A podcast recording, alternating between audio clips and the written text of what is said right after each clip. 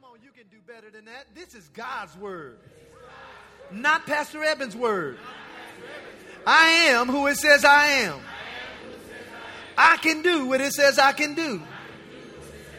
I can be who it says I can be. And I will have what it says I can have. Today, I will hear the word of God. I boldly declare that my mind is alert. My heart is receptive. My ears are open. And I better not go to sleep. I'll never be the same. In Jesus' name, amen. Now, Father, we thank you for this time that we have to fellowship around the greatness of your word. We thank you that your word is a lamp unto our feet and it is a light unto our path.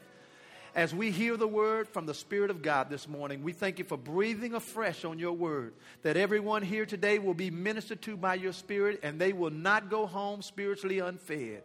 As I have decreased, I thank you for the anointing of God increasing to feed every person here. And we thank you and give you praise and worship in advance that signs, miracles, and wonders are going to follow your word. In Jesus' name, amen and amen. God bless you. You may be seated this morning. Looks like I only have about twelve minutes or so. Well, I think I can do it. Touch your neighbor and say, neighbor, I want to see him do this. Today, we're going to put a pause on our current teaching series, which is called How to Have a Better Life. Say that with me. Say, How to Have a Better Life. And because today is Father's Day, I decided to share something that I believe would not only minister to our fathers, but also help everyone else. And so today's topic, if you're taking notes, is the love of the Father. The love of the Father. And I have four simple points this morning that I want to go over with you. Because I believe in today's society that God has gotten a bad rap. So many people have Uh, allow the circumstances of life and the things that they're going through and the negative experiences of others to deflate their faith in God. And the Bible says without faith, it's impossible to please God.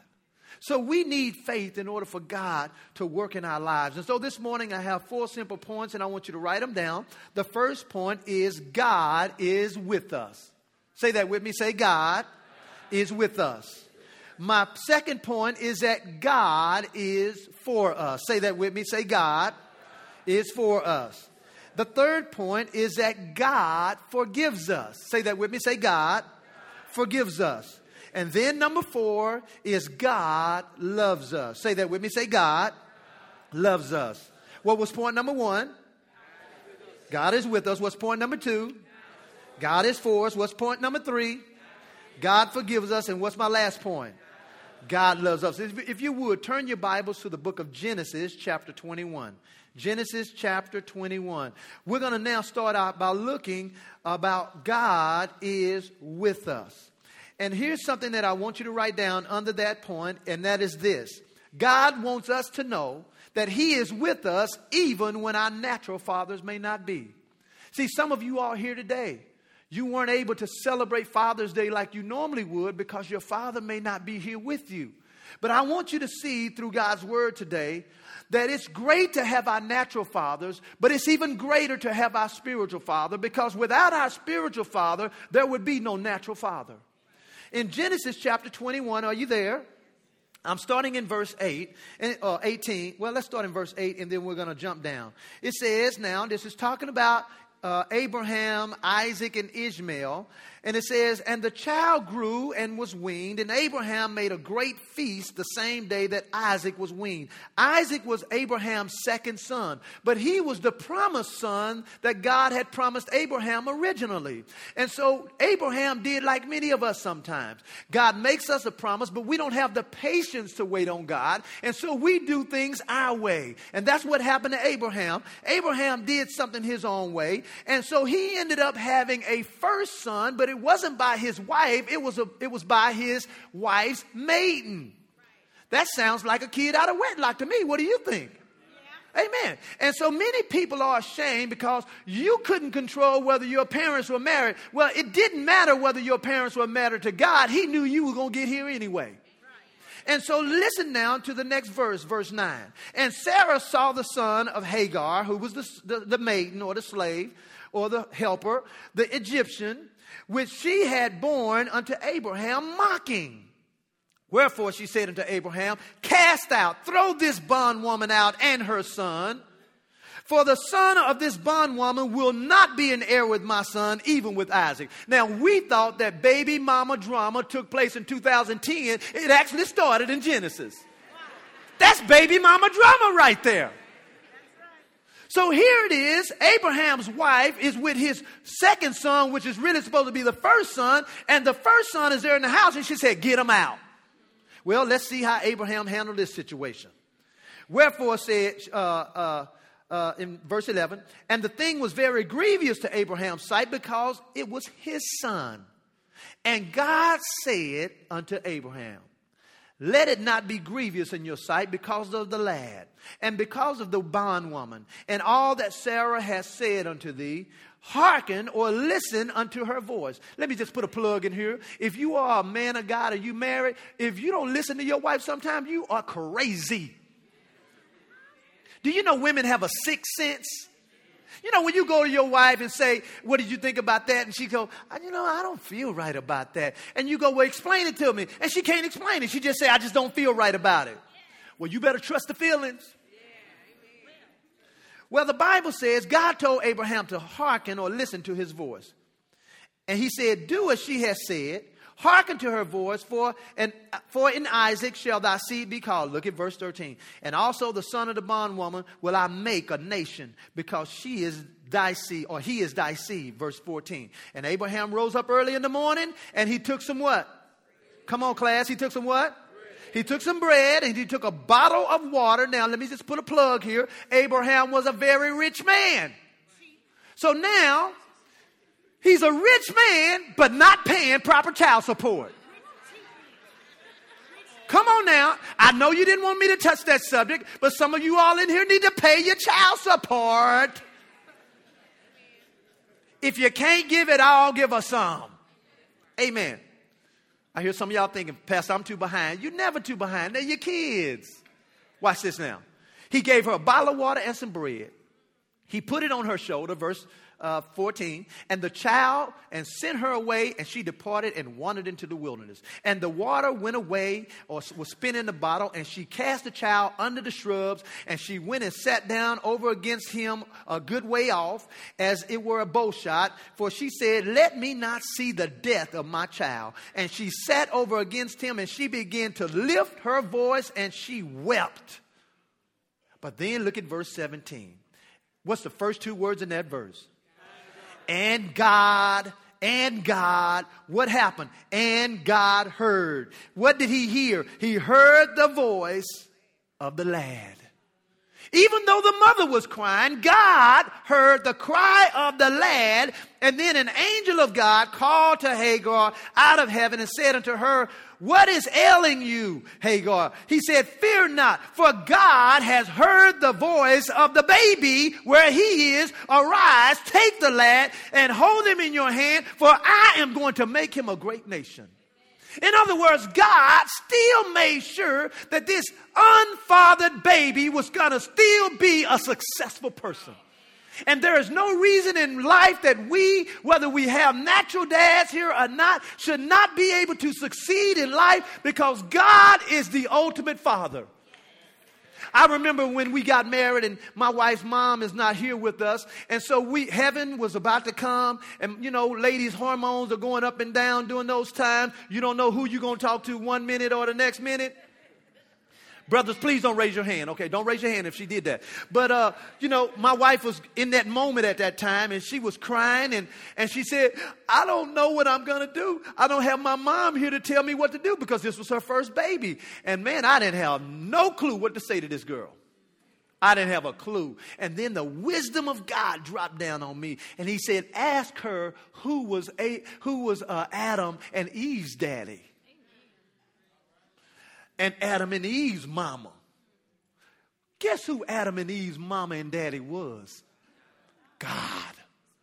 And if you'll write down in Psalm twenty-three, uh, twenty-seven ten, it says that when my mother and my father forsakes me, the Lord will take me up.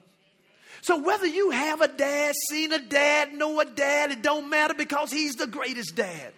And so God is what? With us. Everybody say God is with us. Amen. God is with us. Turn to Psalm twenty-three. Go to Psalm twenty-three quickly, and then we're going to go to our next point here. Psalm twenty-three, and I want to look in verse one. See, we don't understand that sometimes when things go wrong or times are tough, that the question that always comes and pops up in people's mind is, God, where are you? Have you ever asked that question to yourself? When something was going wrong and it didn't go the way you planned or something happened to you and you say, God, where are you? Well, the Bible says in Psalm twenty-three, look in verse one, the Lord is my shepherd, I shall not want. And he makes me to lie down in green pastures. He leads me beside the still waters. And God restores my soul. And he leads me in the path of righteousness for his sake. And let me show you what else God does. When you are walking through the valley of the shadow of death, he says, fear no evil because I'm right there. So even though you don't feel God, you don't see God, you don't feel air, but you're breathing it. And God is saying, if you will trust me, know that I am right there with you. But you know, I found that sometimes people can be with you, but not for you. Everybody say back in the day. Back in the day, Big Sid, the last one that was up there singing, you know, we hung out. Listen, we went to preschool together. We went to elementary school together. We went to junior high together. We went to high school together. We went to college together. And then we transferred to another college together. We've been together. I was keeping him out of trouble the whole time. Trust me. Well, you know, I was a jokester in school. I couldn't fight because I was little. See, now I can handle myself. But back then, I was like five, five in the tenth grade. I was a little big fella. So, you know, when people got with me, I would start scoring on them. You know, that just means start talking about them. And so I would get in these scoring contests. And so we would talk about each other. And I was wearing this dude out. You hear me? I was wearing this cat out in high school. And he got upset with me and hit me. Bam! Well, see, Big Sid was with me, but Big Sid was also for me because Big Sid knocked him out. Bam! I just walked around that dude. Don't do that no more. Because we need to see God is not just with us. He is for us. The Bible says in Psalm forty-six one, you can write that down. God is our refuge and he's our strength. He's a very present help in the time of trouble. If you find trouble in your life, stop talking about the trouble and talk to your God. Amen. And so what happens is sometimes we let the things in life get the best of us. Go to Psalm eighty-four. Since you're in Psalm, I might as well get you to turn there. Go to Psalm chapter eighty-four. Psalm eighty-four. And here's the thing I want you to know. God wants the best for us, whether you think that or not. You know, sometimes we allow the circumstances in life to make us think that God doesn't want the best for us. But I want to show you in his word today that he wants what's best for you. In Psalm eighty-four, look now in verse eleven.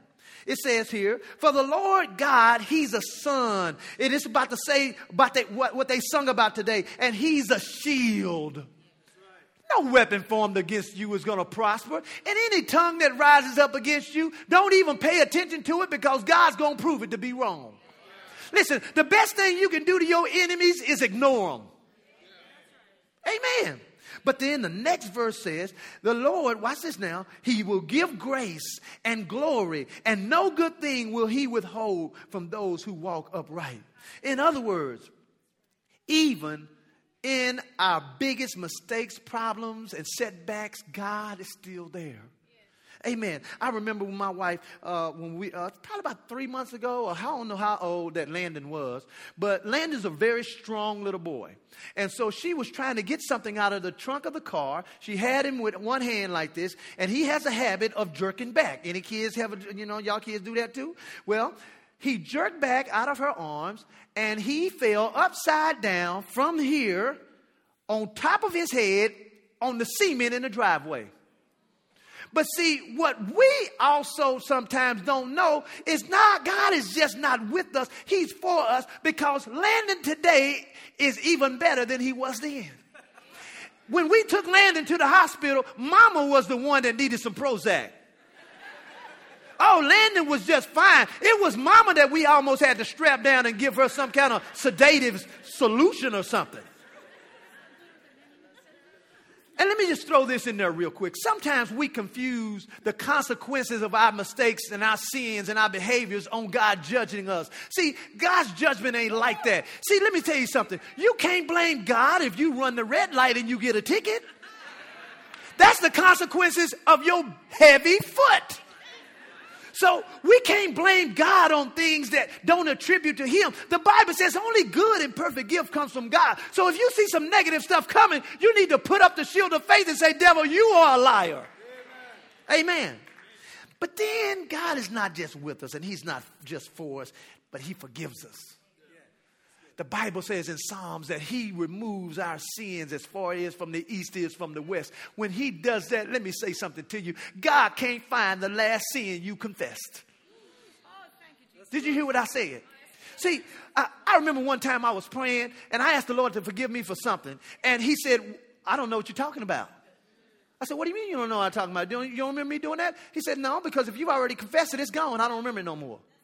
But see, the devil wants us to remember it.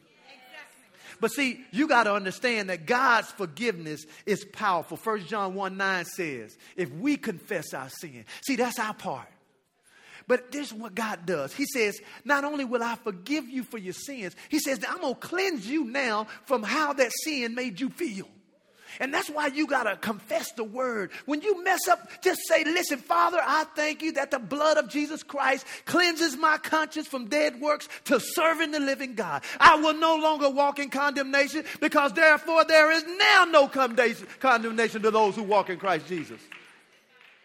God is for us. God is with us. God forgives us. And God loves us.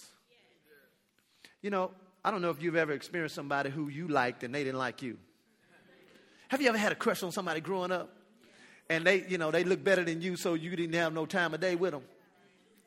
I guess I'm the only one. Okay. All right. Let me go on this side.